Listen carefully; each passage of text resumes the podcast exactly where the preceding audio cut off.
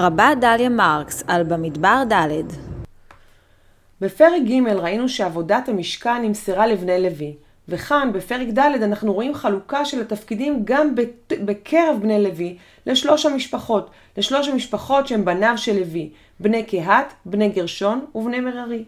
בני קהת אינם הבכורים, אבל הם זכו לת... לתפקיד הקרוב ביותר לקדושה. הם נוגעים בכלי המקדש עצמם. ועם הקדושה הרבה, הרבה ביותר באה גם הסכנה הגדולה ביותר. והקדוש ברוך הוא מזהיר, אל תכריתו את שבט משפחות הקהתים מתוך הלוויים.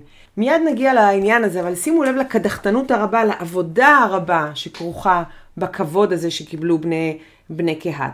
ובא אהרון ובניו, שימו לב לפעלים הרבים שקשורים לעבודותיהם. והורידו וכיסו ונתנו ופרסו ושמו, כך לגבי אהרון, ולגבי השולחן, ועל שולחן הפנים יפרסו ונתנו ופרסו וכיסו ושמו.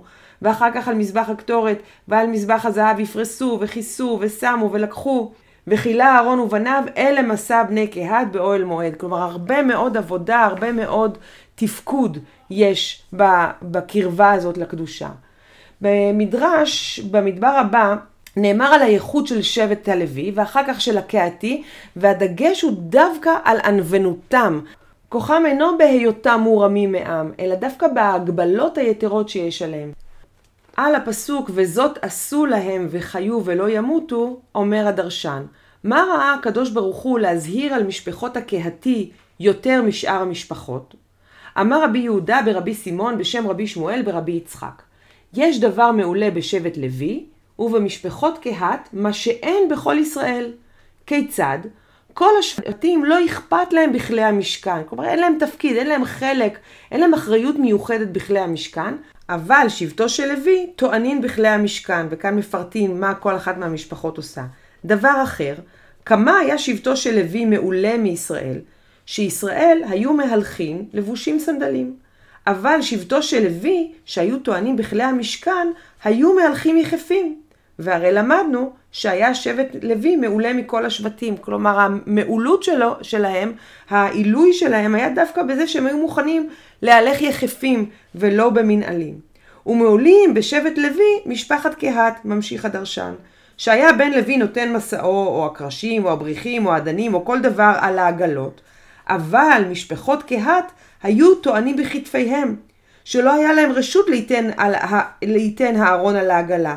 שנאמר, וזה מתוך במדבר ז' פסוק ט', ולבני קהת לא נתן וגומר, בכתף יישאו.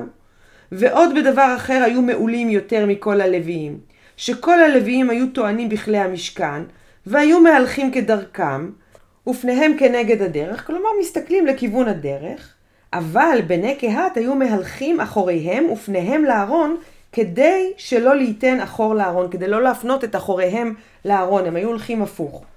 הווה נמצאת אומר, אף על פי שהיו גדולים מן שאר המשפחות, ואין צריך לומר מן ישראל, לא הייתה רוחן גסה עליהם, אלא משועבדים לפני אהרון.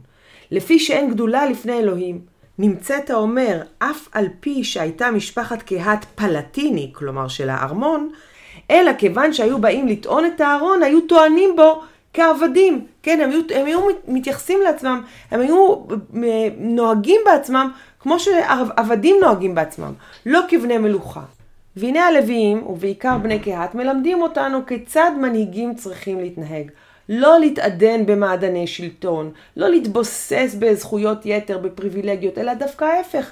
לנהוג בעצמם מנהג עבדים, הם עבדים של הציבור, הם עבדים של הקדוש ברוך הוא, להכיר בחוב, בחוב שלהם. ואולי גם בכך יש איזשהו מענה לקושי שהרבה קוראים וקוראות מודרניים מוצאים בעניין הזה של הבחירה של הלוויים וגם של החלוקה ההיררכית בתוך הלוויים, בבחירה מראש, בבחירת הקסטה אם נוכל לקרוא לזה ככה, הקבוצה הסגורה והמוגדרת, המולדת לעבודת הקודש. אולי באמת צריך לראות את זה הפוך. הם לא ענוותנים כי הם נבחרו לעבודה, אלא אולי הם נבחרו לעבודה בגלל ענוונותם. ולנו נותר ללמוד מהם, להכיר במנהיגות כמעמד של חיוב, של התגייסות, אפילו של עבדות מסוימת, וגם להכיר בסכנה שיש במנהיגות.